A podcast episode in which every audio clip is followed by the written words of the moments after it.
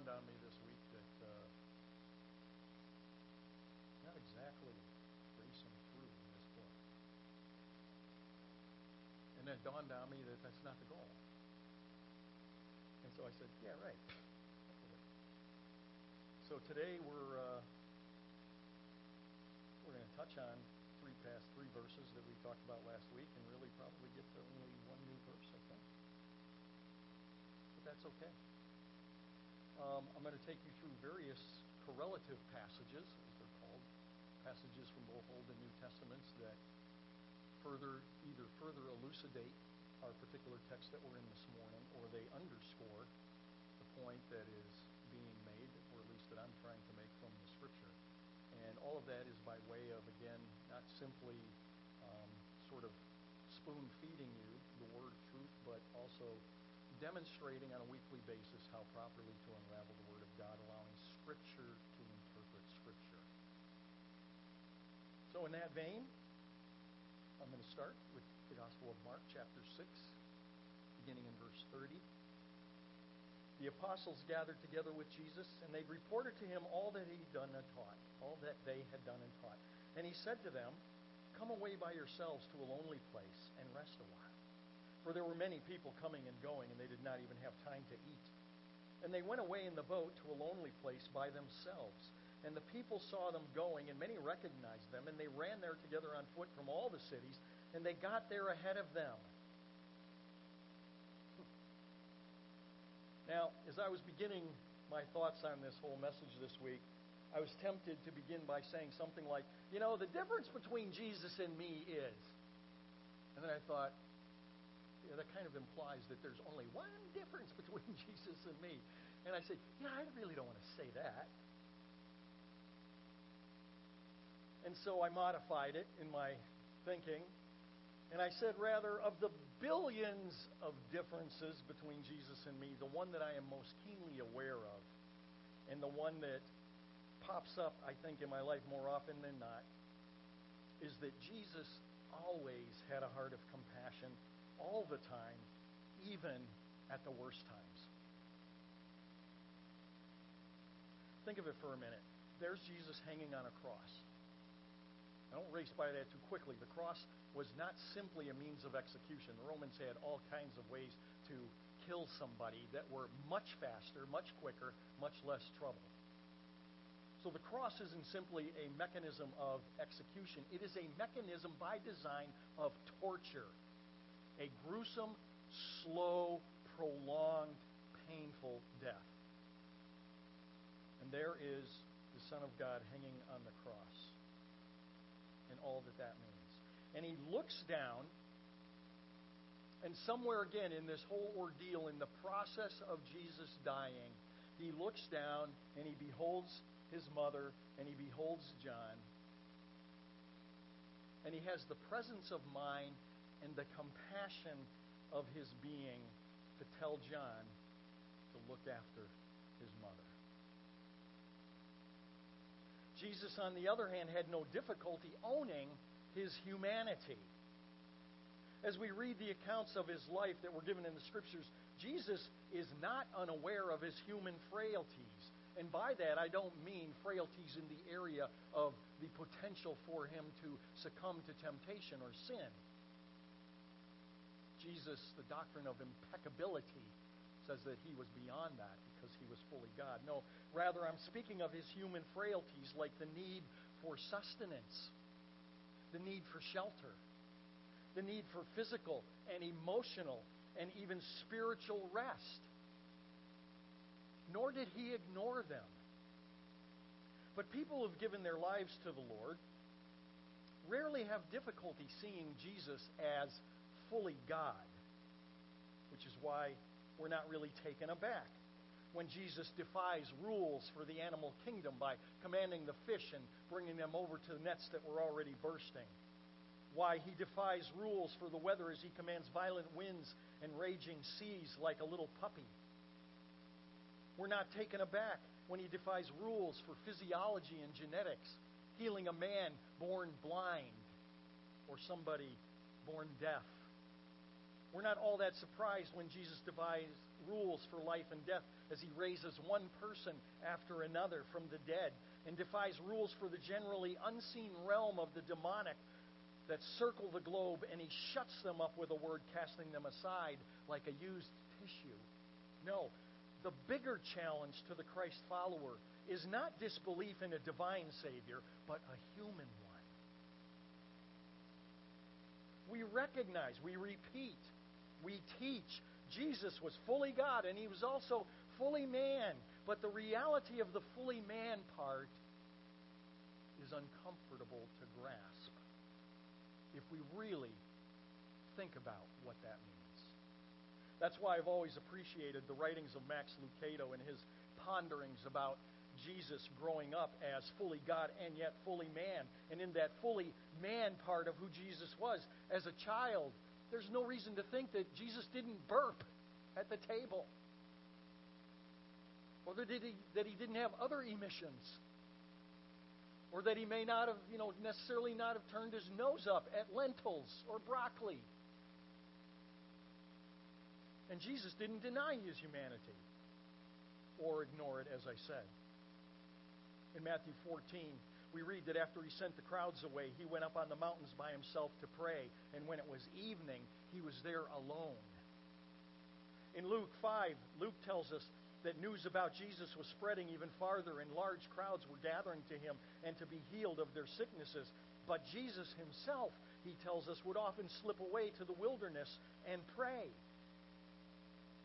And then again, I think that I've been repeating this nearly every message thus far that we've been in the Gospel of Mark. And it's what Mark leads with in the very opening chapter of this Gospel. Let me read that from Mark chapter 1, verse 32. When evening came, after the sun had set, the disciples began bringing to him all who were ill and those who were demon possessed, and the whole city had gathered at the door. And he healed many who were ill and with various diseases. And he cast out many demons, and he was not permitting the demons to speak because they knew who he was. In the early morning, while it was still dark, Jesus got up. He left the house and he went away to a secluded place, and he was there praying. And Simon and his companions searched for him, and they found him. And they said to him, Jesus, everyone is looking for you. And Jesus said to them, let us go somewhere else. Let us go somewhere else to the towns nearby so that I may preach there also, for that is what I came for. See, if Jesus is keenly aware now of the challenges of being human personally, certainly he's even more so for those around him, like the disciples.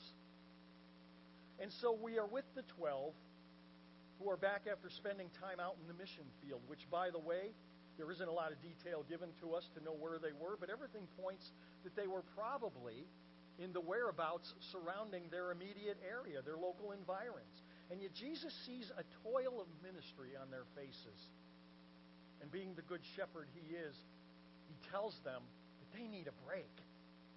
They need some time to replenish their own energy reserves, and that's not self centered but that is for the sake of the mission.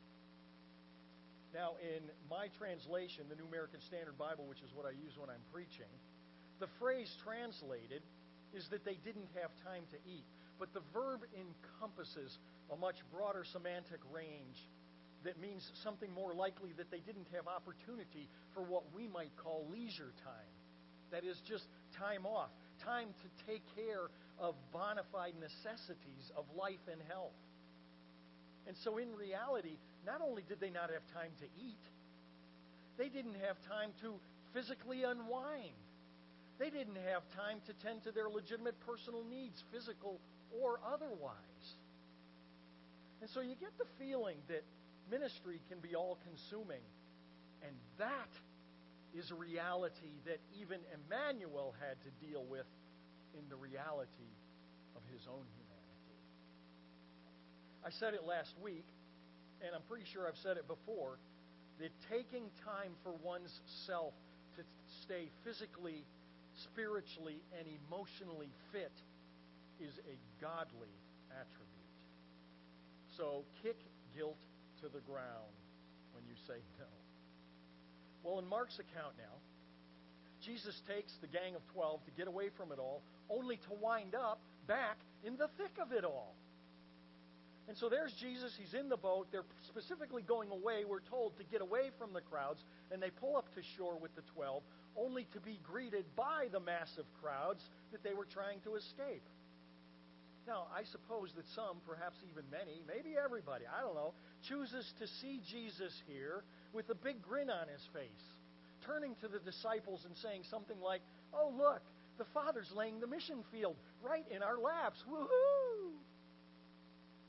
That may be correct. That may be. And what I'm about to say may not be inspired. And what I'm about to say may be unsettling. But it goes right back to what I said just a few minutes ago. Namely, the bigger challenge to the Christ follower is not disbelief in a supernatural divine Savior, but doubt in a human one. So it doesn't seem unreasonable to think that coming in view of shore seeing, again, the very crowds that they were trying to get away from, Jesus' initial humanly thought may have been closer to, Really? for the love. Oh, yeah, for the love. Which is exactly what carries us through the narrative, which is Mark, why Mark writes in verse 34 When Jesus went ashore, he saw a large crowd. And I'll insert parenthetically, and instead of shouting, Really? He felt compassion for them because they were like sheep without a shepherd. And so he began to teach them many things. Now, there's an important caveat here that I cannot underscore enough. Remember what Mark records from the beginning of this book and onward about Jesus and the crowds and what Jesus himself said. I will repeat it yet again. Let us go somewhere else to the towns nearby so that I may proclaim or preach in some translations. The verb is keruxo, which is preach or proclaim there also. For that is why I came. I came to preach, to proclaim. And we can't forget the context of that comment. The crowds were unrelentingly pressing upon Jesus to heal their sick. They were unrelentingly pursuing him and pressing upon him to cast out their demons, to make the blind see, and to give the deaf their hearing back. And in the Savior's compassionate divinity, he worked miracles. Why? Most Christians, I believe, through the ages seem to opine that it was to validate, or rather, it was to prove who Jesus was. Now, that is for sure a very small part of why Jesus did miracles. But Jesus never needed to prove who he was. Let's think about this. The first person to demand that he prove who he is was who? Satan in the wilderness. And Satan, to paraphrase, basically says to Jesus, I'm going to give you three chances to prove that you are God. If you are the Son of God, dude. If you are the Son of God, dude. If you are the Son of God. And Jesus, in my mind, basically says to the first, to the second, and to the third. Now, that's not very theologically rigid, Jesus had no intention, answering him by Scripture, had no intention of jumping through some hoop to prove who he was. He didn't need to. What about Pontius Pilate? Pilate just about begged Jesus to give him reason to know that he was who he said he was so he could let him free. And what Jesus do? He declined. Luke tells us that Herod was actually glad to finally meet Jesus. And why? In Luke 23, he says, For he had wanted to see him for a long time, because he had been hearing about him and was hoping to see some sign performed by him. And he questioned him at some length. But Jesus answered him and did nothing. And then we have Jesus again back at the cross in that horrid mechanism of execution. Crowd is milling around, the crowd that voted for him to be crucified, to be up on that cross. And those seeing him on the cross, Matthew records, if you are the Son of God, they shout derisively, then come down from the cross. And the chief priests are also there. And they see him and they exclaim, He saved others. He can't save himself. He's the King of Israel. Then let him now come down from the cross and we will believe in him. Now, Jesus didn't do miracles primarily to prove who he was. I like what Tim Keller writes in his excellent book, The Reason for God. Keller writes Jesus' miracles are not just a challenge to our minds, but a promise to our hearts that the world we all want. Amen. Think about that. The miracles are not just only a challenge to our mind, but a promise to our hearts that the world we all want is coming. But it's not here, and it's not now, and it's not yet. So, first things first.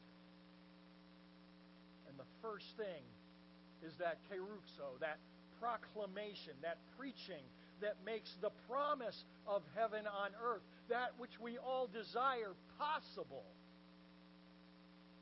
And what history bears out, and we've seen it in our generation through so called revival after revival after revival, and I'm thinking of the Toronto revival and the Brownsville revival, to name two of the most recent and the biggest and the most famous what history bears out is that the natural man who gets a taste of the miraculous often doesn't want to be bothered with the first And Jesus knows this. Which just may be an answer to why, just may, not that it is, but this just may be an answer to why we don't see many more miracles today than we Back to Mark chapter 1. It's demonstrated there. So the disciples realize Jesus is missing and they search for him and they frantically find him again and they exclaim to Jesus, Jesus, everyone's looking for you. Of course they were. Why were they looking for him? The text told us because he'd been rebuking demons. He'd been healing disease. He'd been feeding the hungry. He'd been raising the dead. And Jesus' reply to them is, Well, by all means, let's do more. No, Jesus' reply is, Let us go somewhere else to the towns nearby so that I may proclaim there also, for that is what I came for. And what is the proclamation to which Jesus is referring? I can tell you what it's not. It's not about your best life now. Let's read the proclamation from one of his disciples. I could have chosen any number of passages, but I'm going to Acts chapter 13, beginning in verse 32. You'll only have the tail end of it up on the wall. And we preach and proclaim to you the good news of the promise made to the fathers that God has fulfilled this promise to our children in that He raised up Jesus as it, as it is written, as it is written in the second Psalm. You are my son; today I have begotten you. As for the fact that He raised him up from the dead, no longer to return to decay, He has spoken in this way: I will give you the holy and sure blessings of David. Therefore, He also says in another Psalm, notice He's quoting Old Testament here. This is Paul. You will not allow your Holy One to undergo decay. For David, after he had served the purpose of God in his own generation, fell asleep and was laid among his fathers, and he underwent decay. But he whom God raised did not undergo decay. Now here it is. Therefore, in light of what I have just spelled out for you in the age of days gone past from the Old Testament, therefore let it be known to you, brethren, that through him, Jesus, forgiveness of sins is proclaimed to you. And through him, everyone who believes is freed from all things from which you could not be freed, freed through the law of Moses. He's speaking, obviously, to a very Jewish audience. The defining context in Mark's gospel, right out of the gate in chapter 1, is Jesus has been working miracle after miracle, casting out demons, and then silencing them. Why? Because they knew who he was And Jesus didn't want their advertising. Advertising what? He didn't want their advertising that the miracle working magic man had come because that is what people were being drawn to. The God of gifts. And the people were craving the gifts while denying the gift giver. And I made the point last week, follow the logic here, that our current cultural view of the church, unfortunately, has morphed over time, seeing it as just another social service organization that should be devoid of religious intent. In other words, as long as this thing called the church gives me the goods, whatever that is, when I express my demand, whatever that might be, and keeps its religious judgmentalism to itself, meaning proclamation of scriptural doctrine, we'll get along just fine. I'll embrace the church. I'll be happy to welcome the church in my community. Bring in more churches. It's a common theme because, in the words of Jeremiah, the heart is desperately corrupt. What happened when Jesus healed ten lepers? A disease that meant sure death, incurable, and not only that, it affected you from the day you were diagnosed because you now had to get away from everybody else and live with other lepers so as not to infect more people. Jesus heals ten of them, and only one returned to thank Jesus. And even Jesus seems taken aback. You see, for many, faith is the coin you put into a vending machine God, obligating him to dispense your selection.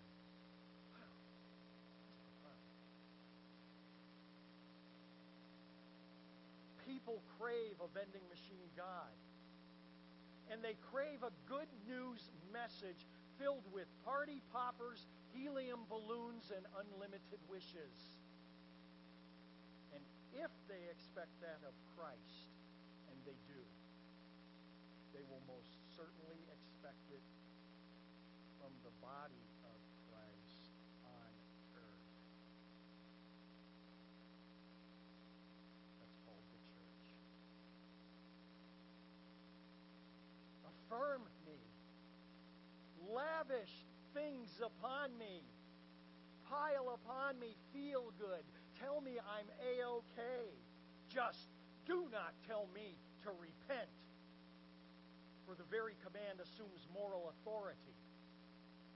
But in my world, everyone is their own moral authority and can do what is right in their own eyes, expecting, yea, demanding the blessing of heaven. So there's Jesus and the twelve, and they pull up to shore. Mark tells us that Jesus sees them as helpless people, wandering aimlessly, without bearing, without hope, without future. And in the language of the day, from the depths of Jesus' intestines, feelings of compassion, concern, and love. Little side note you probably could care less about. The term in the Koine is splanchnon. We talk about feeling stuff in the depths of our heart. Oh, I heart you. Okay? I heart you. Okay? We do that as the seat of our emotions. In that day, they would say, I don't know how to do that. I small bowel and large bowel you. Yeah, I mean, it, yeah, you forget it. They wouldn't have an emoji for that.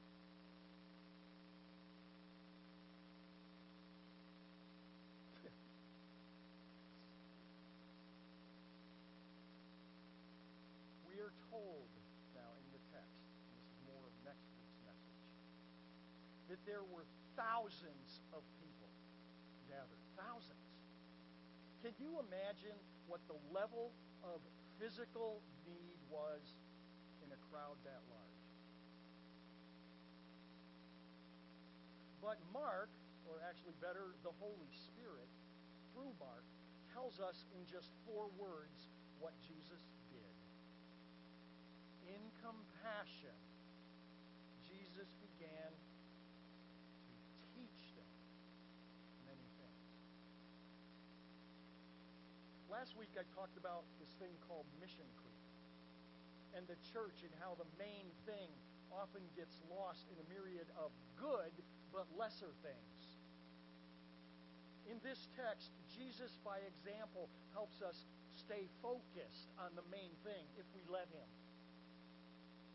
In a crowd of thousands who had gathered because they heard about the mission of the twelve and what they had done and what they were doing, and of Jesus and all that He was doing, and there doubtless had to be hundreds who were in the midst of dire situations of life. And yet Jesus settles them down, and what's he do? He takes them to school. Now, you would think that with all those thousands, like Lucy Van Pelt, he would set up shop. And he'd say, Oh, yeah, the doctor's in. The doctor's real. And come on and bring your afflicted forward. Bring your needs, whatever they are. Bring your demands unto the God of wishes and dreams and unicorns. No, Jesus sat them down and he began. And all we have to do is look at the book of Acts again and the patterns that we see there duplicated over and over by the disciples of Jesus, and one thing emerges. What was the topic of the day in school? Acts chapter 2, beginning verse 22. Men of Israel, listen to these words. Jesus the Nazarene, a man attested to you by God with miracles and wonders and signs which God performed through him in your midst, just as you yourselves know. This man, delivered over by the predetermined plan and foreknowledge of God, you nailed to a cross by the hands of godless men and put him to death. But God raised him up again, putting an end to the agony of death, since it was impossible for him to be held in its power. Those followers of Jesus who were the result of his direct preparation for ministry fought the urge of mission creep to take them or others off the path. And yet, even with that, the church still wandered, which we understand from the letters of the apostles explaining and warning and correcting and admonishing those who presented any kind of alternative truths from what they had received from Jesus and his proclamation.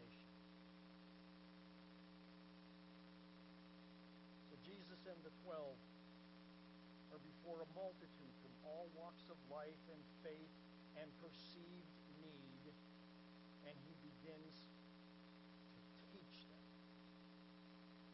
Now, again, understand, Jesus was not unconcerned or oblivious to the physical needs of those who were near him, as we will see next week.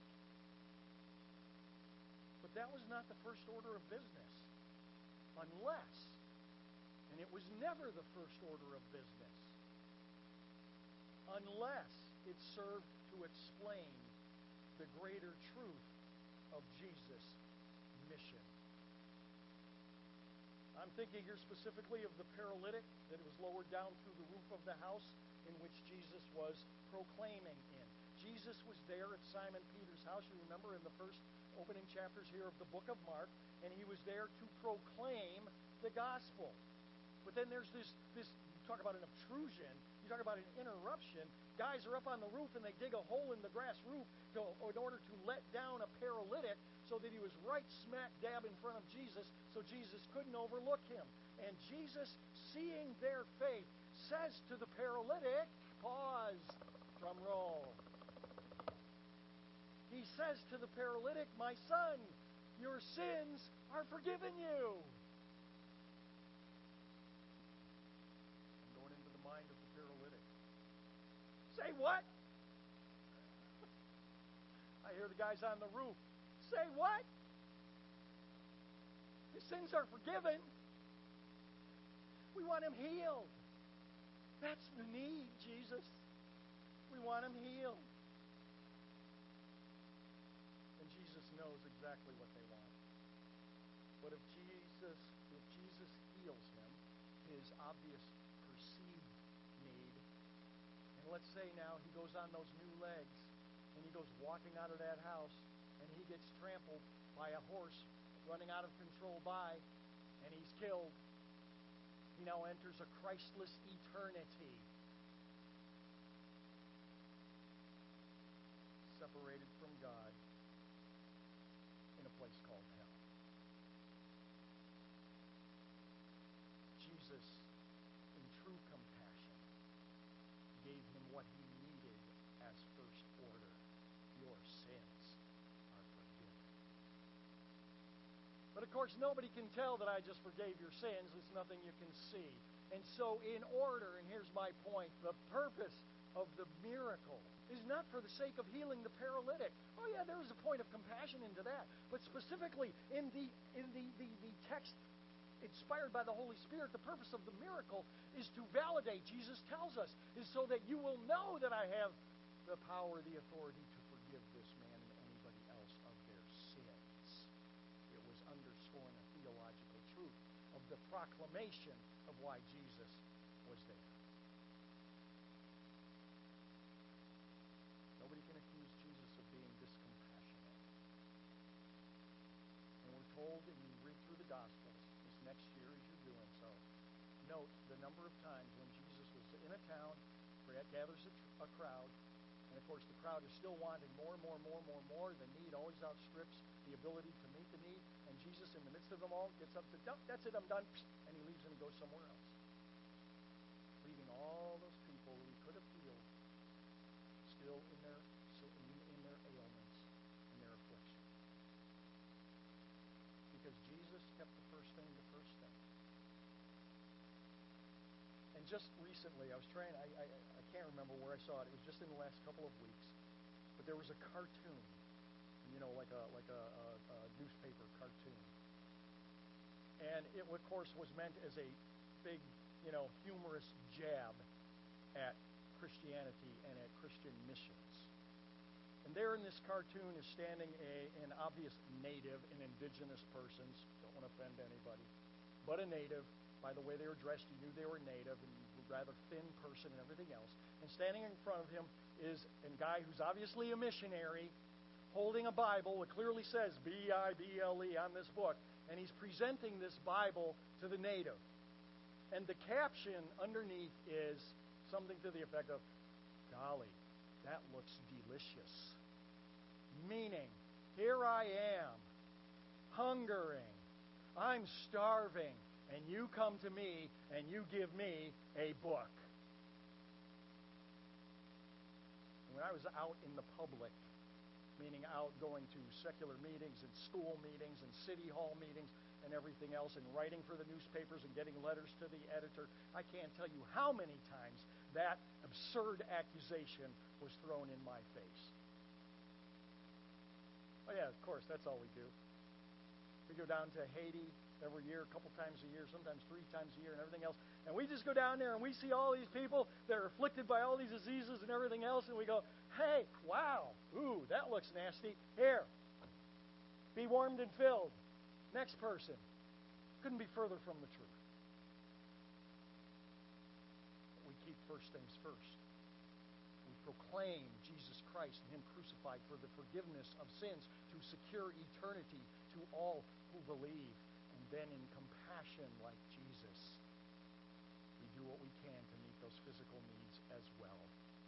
And what is so ironic and yet so understandable with the spirit of the age is that throughout the ages, it has always been Christians who were on the front line and in the vanguard and the most generous people as far as taking care of all those perceived needs around the world throughout as long as the church has existed. You check that with history. But hey, Satan hates us. He's not exactly known for telling the truth.